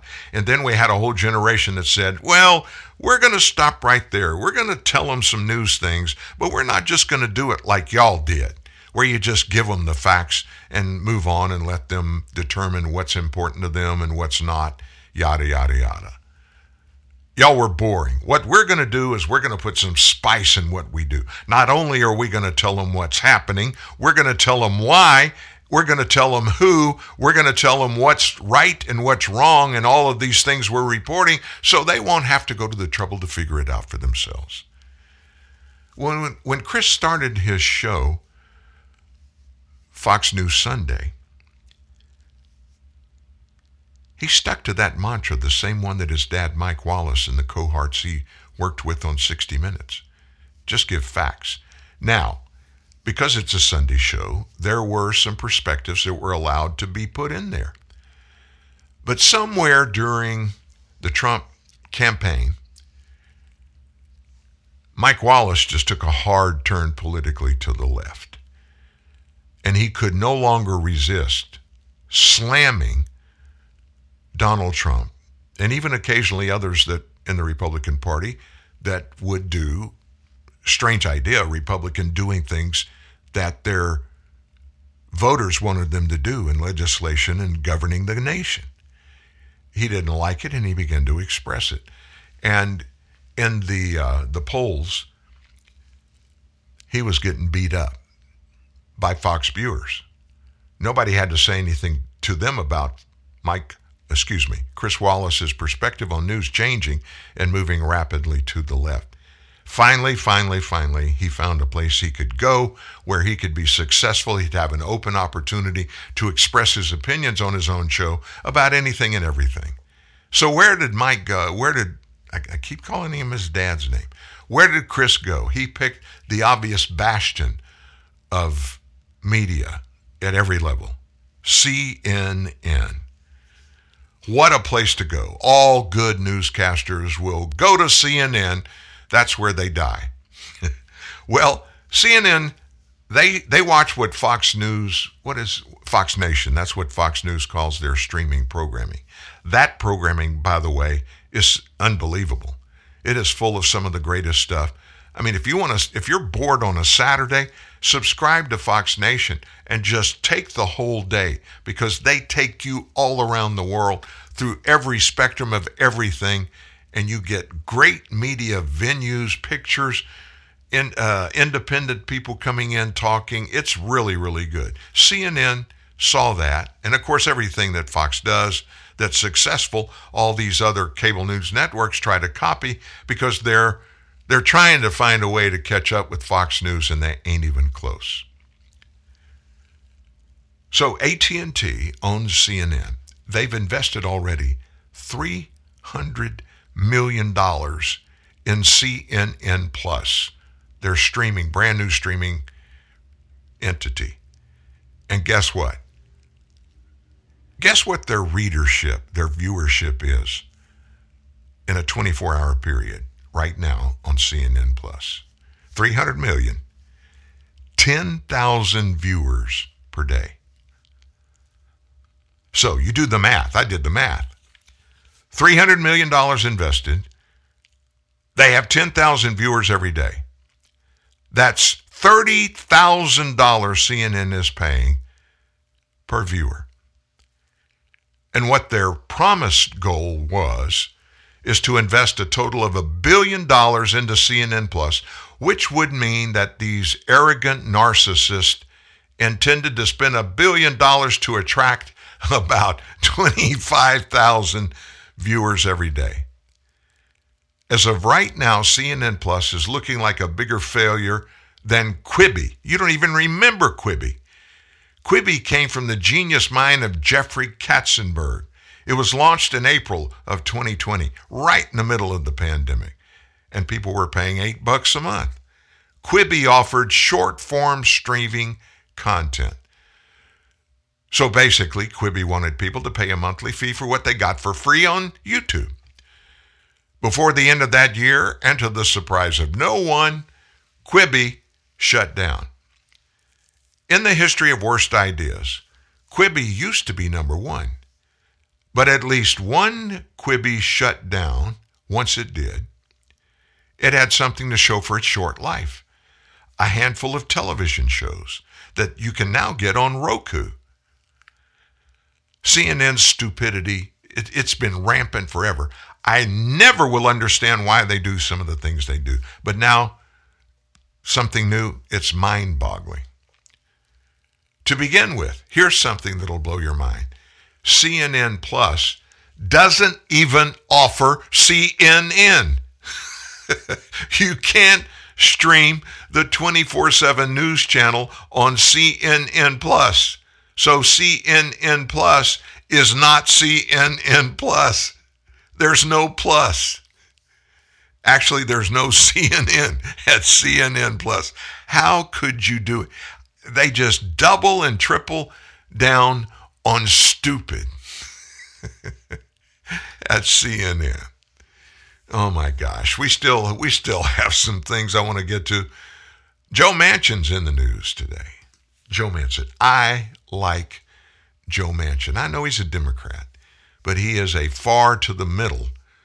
I think he really is far more Republican than he is Democrat. And he lives in the state, West Virginia, where the state is remarkably Republican. But yet, he gets elected again and again as a Democrat. Interesting, isn't it? Well, we've got Joe Manchin news and I want you to hear that. But we're going to go to break. Before we go to break, listen to Sky News yesterday. Sky News, they're blown away with our president. And they, they in, a, in a very genteel way, will make fun of Joe Biden. They'll do video bits. But yesterday they got a little over the line and they actually carried a quip that was being aired in Saudi Arabia, folks. Saudi Arabia making fun of our president. Here's this short little note from Sky News. But first, let's quickly check in with the leader of the free world, who today had a, this important message to impart. Imagine had the tobacco industry been immune to prostitute being sued. Come on. In February, the families of nine. this is what he said, word for word. Imagine had the tobacco industry been immune to prostitute being sued. Come on! It's little wonder that he's become the subject of mockery around the world. Even the Saudis are doing comedy skits on the cognitively impaired president and his Veep. Check this out. Yeah, Putin. Yeah, Putin. Putin, listen to me. I have very important message to you. The message is and the president of China Oh, I didn't finish Russia. No, sir. Thank you to correct me, First Lady. Yeah, thank you very much. God bless you. And God bless. the uh, the emphasis of that, what you just heard, is not so much the content of what it was.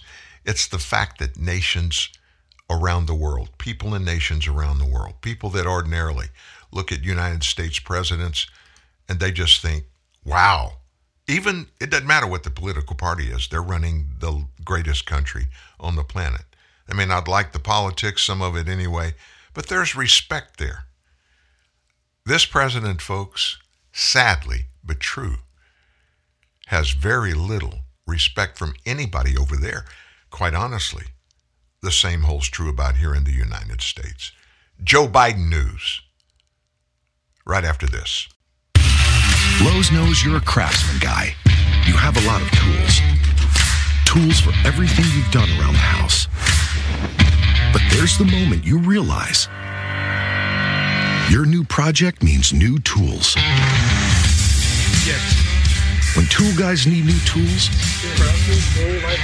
they start with Lowe's, the new home of Craftsman.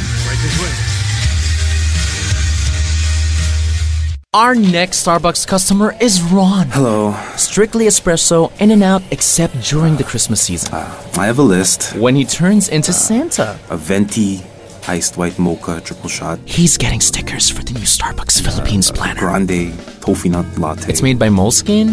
Wow, right? Venti, green tea, cream, frappuccino. Hey, uh, you got all the stickers. No, it's for my wife. I, I understand. The 2016 Starbucks Philippines Planner by Moleskine. Promo runs November 2 to January 7, 2016. For DTI FTEB SPD permit number 10616, series of 2015. Hello. Hello, sir. I hear you having problems putting together your new kitchen unit. Oh yeah, uh, the instructions say. that- What now?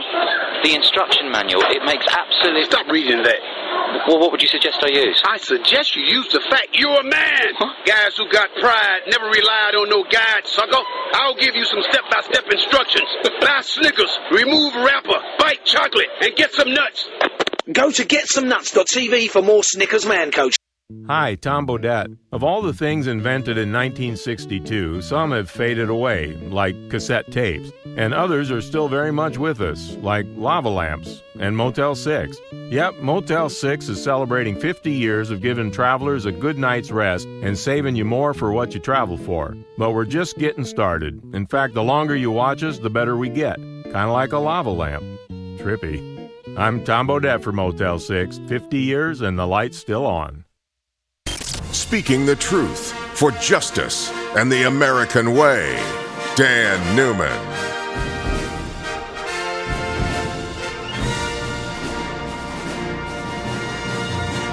Man, it's a bit hard to follow that, wouldn't you think? Speaking for justice and the American way. Here's Dan Newman. yeah, Joe Manchin, I would love if he'd switch parties, but he's not. And he's still doing some good work as a Democrat in the Senate. He blamed the Biden administration yesterday for all of this horrible, horrible inflation that we have. And um, he also blamed them for blaming everything that's going bad in our nation today, not on the policies of this Democrat president and Democrats in Congress, but on Vladimir Putin. Manchin said this inflation is a tax. And today's historic inflation data tells another chilling story about how these taxes on Americans they're just out of control. When will this end? It's a disservice to the American people to act as if inflation is new. The Fed and the administration failed to act fast enough, and today's data is a snapshot in time of the consequences being felt across the country. Instead of acting boldly, our elected leaders in the Federal Reserve continue to respond with half measures and rhetorical failure searching for where to lay the blame. You remember inflation, inflation, transitory, transitory. I'd never heard the word transitory in my life till It became the talking point of everybody in the Biden administration when the first inflation began to be announced every month, every month, every month, going up, up, up, and up, long before Vladimir Putin even thought about invading Ukraine. Nobody in this administration takes responsibility for any of it. Now, that wasn't Joe Manchin, that was Dan. Back to Joe. The American people deserve the truth about why record inflation is happening and what must be done to control it. The Consumer Price Index, CPI, increased 1.2% between February and March. That's the fastest month to month figure since 05. The White House warned Monday that CPI figures would be extraordinarily elevated. And they blamed Vladimir Putin, of course. Because of the actions we've taken to address Putin, the Putin price hike, we are in a better place than we were last month. That, of course, came from the resident brain surgeon at the White House, at least temporarily now, Jen Psaki. But we expect March CPI headline inflation to be extraordinarily elevated due to Putin's price hikes. They blamed rising gas prices on Putin despite gas prices being on the rise way before Russia's invasion of Ukraine. Biden said he would do everything he could to minimize Putin's price hike here at home while he was speaking last month. White House Communications Director Kate Bedingfield tweeted in March that, quote, for months, Putin has been saber rattling, and for months, gas prices have been going up, up, up, up, up, 75 cents since he began his military buildup. Wow. But you know what? None of us should be surprised about that, about this administration refusing to take any responsibility for inflation. For eight years, folks, eight years in the Obama Biden administration, we heard that rhetoric every day. Everything bad that happened in those eight years lay at the feet of Republicans, and not just any Republicans, their predecessor, George W. Bush. Bush 43 was responsible for everything bad that happened in the eight years Joe and Barack were in power. They've just taken a page and are doing the same thing over and over and over again, expecting different results, which that, doing the same things over and over again and expecting different results is called the definition of insanity. Joe Manchin, a lot of respect for the man. One of the few Democrats that I have any respect for. Interesting thing happened yesterday. I'd never heard about this, and it, and it just really made me stand up and take attention, pay attention. A group of 126 Republican lawmakers they are demonstrably pushing back against Biden's fiscal year 23 budget proposal. Why are they doing this? They say it includes any life and any family provisions. Representative Ralph Norman from South Carolina, he led the representatives in this letter on Monday of this week, sent it to Biden, reviewed by Fox News, which states every human life is precious, sacred, and deserving of protection. Unfortunately, your proposal expands abortion on demand that's paid for by us, the taxpayers. Last month, you'll remember, Biden put out a $5.8 trillion budget blueprint for federal spending in fiscal year 2023. It starts October the 1st, this year coming up. The proposal makes no mention of the Hyde Amendment which is a policy that President Biden has openly supported throughout his career. And what does the Hyde Amendment do? It prevents the use of federal taxpayer money to fund abortions, except in rare instances. This letter continued stating, We are concerned that for the second year in a row, you have released a budget proposal that includes numerous anti life and anti family provisions which stand in stark contrast to our values and the values of an overwhelmingly majority of Americans. The Biden administration budget proposes a 40% increase of $400 million in funding for the Title X family planning program. That's an act that the lawmakers believe would work in the benefit of the abortion industry as a slush fund. 400 million bucks. The representatives that signed this letter mentioned the budget proposal's 72% increase in funding for the United Nations Population Fund, which is an organization with ties to China and North Korea that has supported population control, supported forced abortions, forced abortions, and sterilization.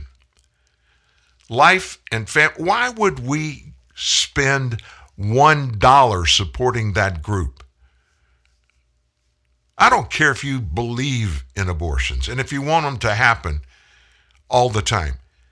But a forced abortion and forced sterilization, and Biden wants to give millions of dollars, 400 million, to this agency from the United Nations.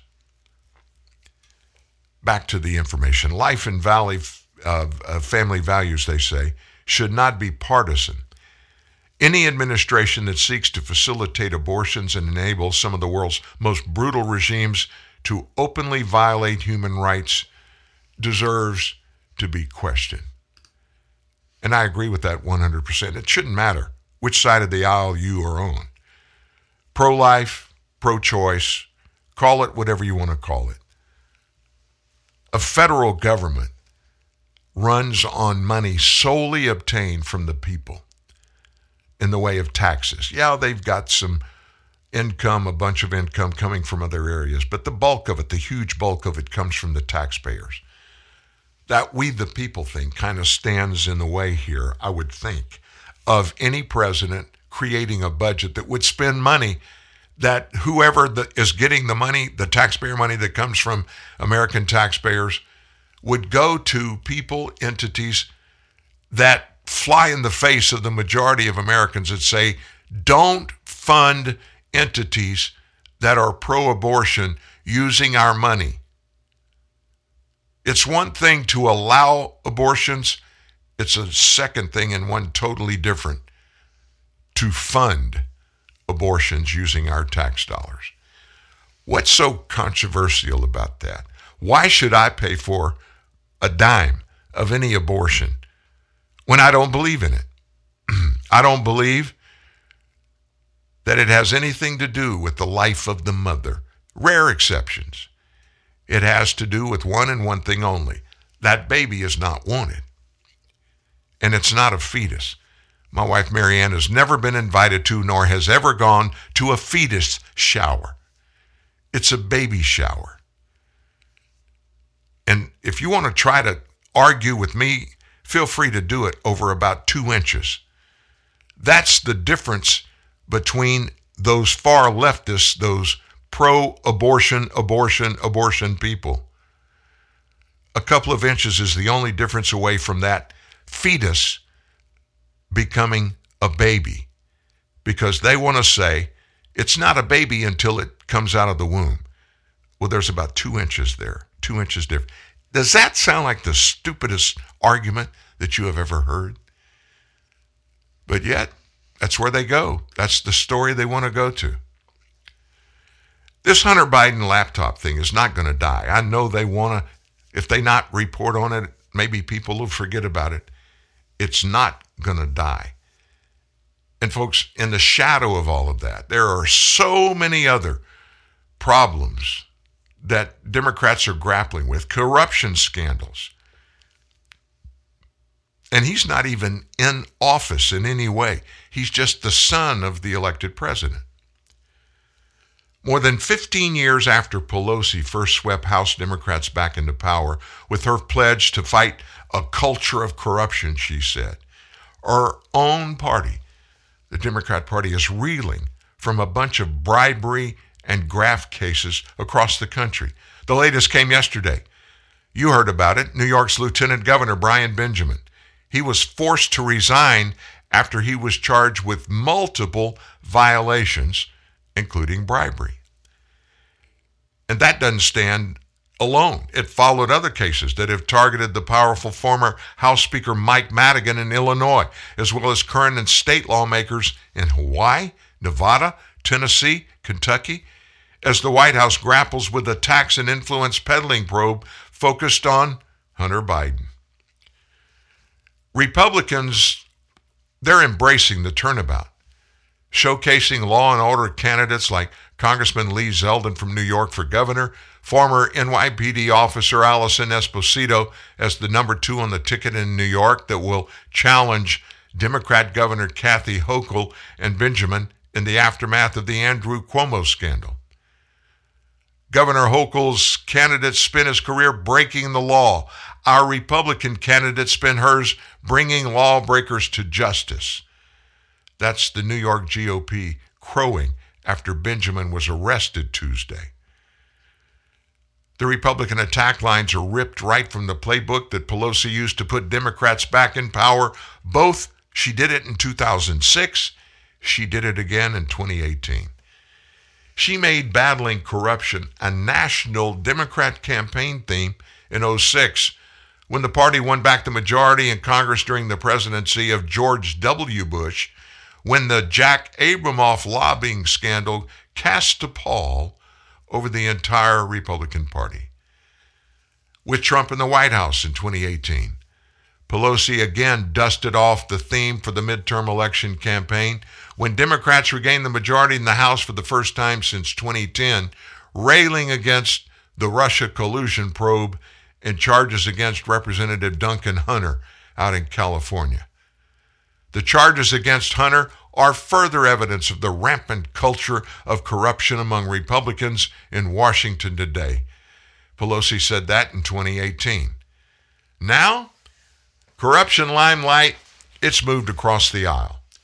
Hunter Biden acknowledged he's under federal investigation for tax issues, and reports say the grand jury investigation has expanded. Go figure, to include foreign lobbying and money laundering concerns after that laptop was left at a repair shop in Delaware. The laptop contains a bunch of details of his business dealings. And those business dealings are, by the way, while his dad was in office and continued after his dad was no longer vice president. But his dad, by the way, is back in office now, President Joe. New York has been rocked by multiple scandals. Governor Andrew Cuomo resigned in August after the release of New York Attorney General Letitia James' report that gave details of sexual misconduct involving multiple women in New York. Prior to his resignation, he was also accused of providing special tax breaks to his book publisher and allowing some of his donors to receive bond deals. Yesterday, Brian Benjamin, we just mentioned it, lieutenant governor, he was arrested and he was charged with an alleged fraud scheme involving campaign contributions exchanged for state grant money. There's also been a recent political corruption case in Maryland. Baltimore City Attorney General Marilyn Mosby, a Democrat, is currently facing perjury and false mortgage application charges. In 2020, former Baltimore Mayor Catherine Pugh was sentenced to three years in prison for fraud, conspiracy, and tax charges. In Illinois, longtime State House Speaker Mike Madigan indicted on federal racketeering and bribery charges in early March. The case that also raised questions about the activities of Governor J.B. Pritzker in Illinois. In Nevada, former Assemblyman Alexander Assefa was indicted earlier this month for misusing campaign money. Tennessee State Senate Katrina Robinson was recently expelled from office. Why? She was convicted of two counts of misusing federal funds. There's another corruption case involving Democrat legislator in Hawaii.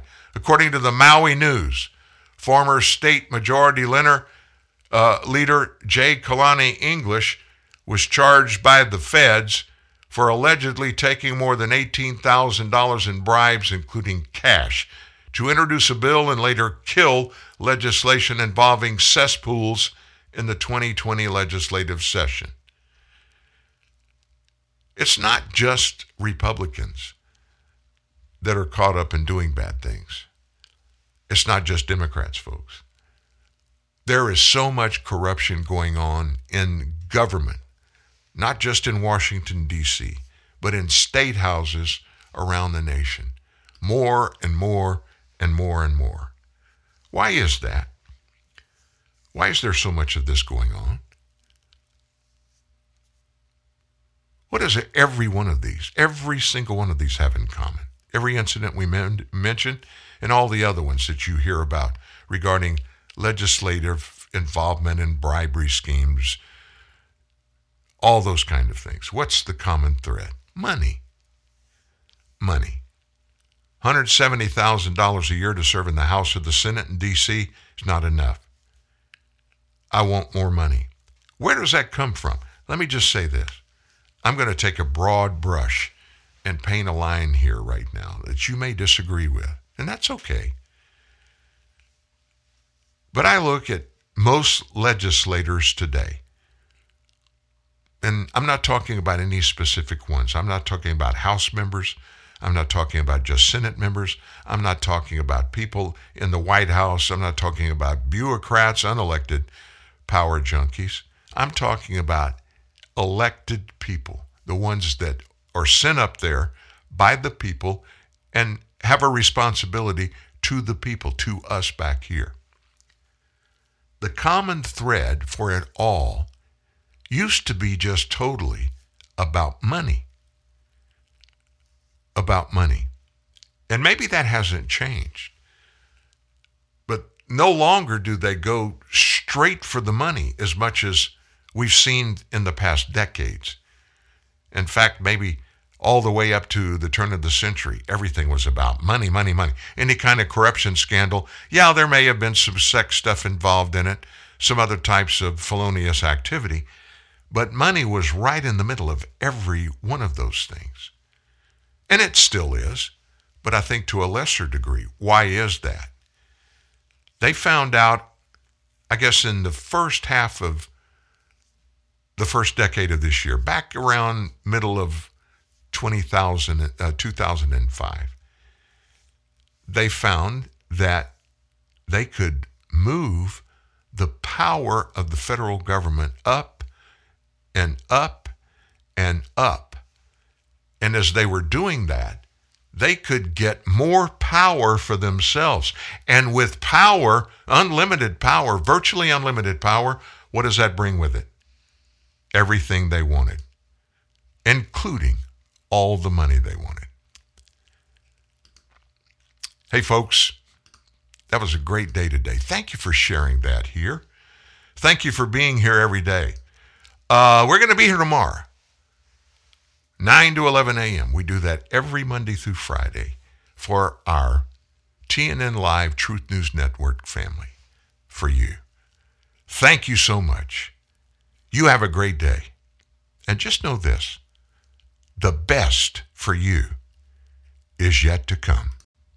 Nobody ever loved me. Quite like Your love is you. like got a real girl and she loves me a lot and ain't no other man is gonna take my spot and I I'm so happy you're mine. i I'ma love you a long time.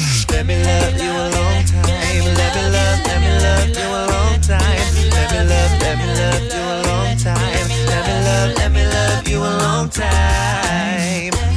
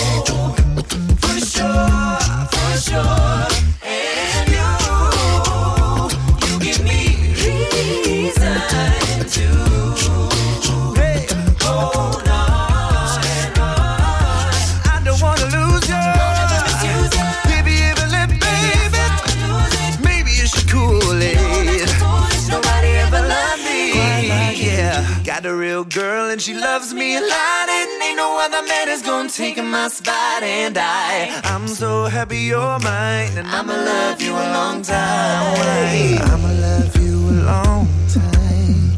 I'ma love you a long time. I'ma love you a long